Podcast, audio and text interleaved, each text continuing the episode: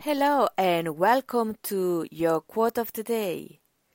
Today I have a quote from Amit Ray. And the quote goes If you want to conquer the anxiety of life, live in the moment, live in the breath. Now, I find this quote very powerful, yet very simple. However, wait a moment, he's not fixing anxiety for life, it's just breathing right here, right now, and then what?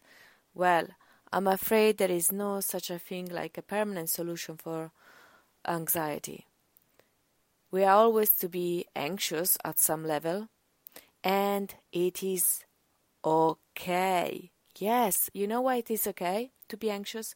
Because our mind are wired to be a bit fearful. Because without fear, we will be well extinct because a bear or a lion will have eaten us alive a few thousands or millions years ago. So, as a human mind, we are more wired towards negative thoughts than positive ones because we need to stay alive. So,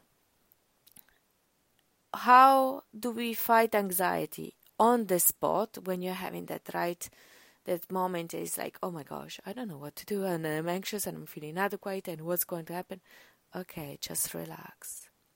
Just take a deep breath in and visualize a journey of your oxygen going in.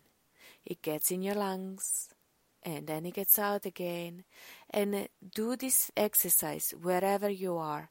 Even if you're in a meeting or somewhere important, just pretend you're jotting down some notes and instead focus on your breathing.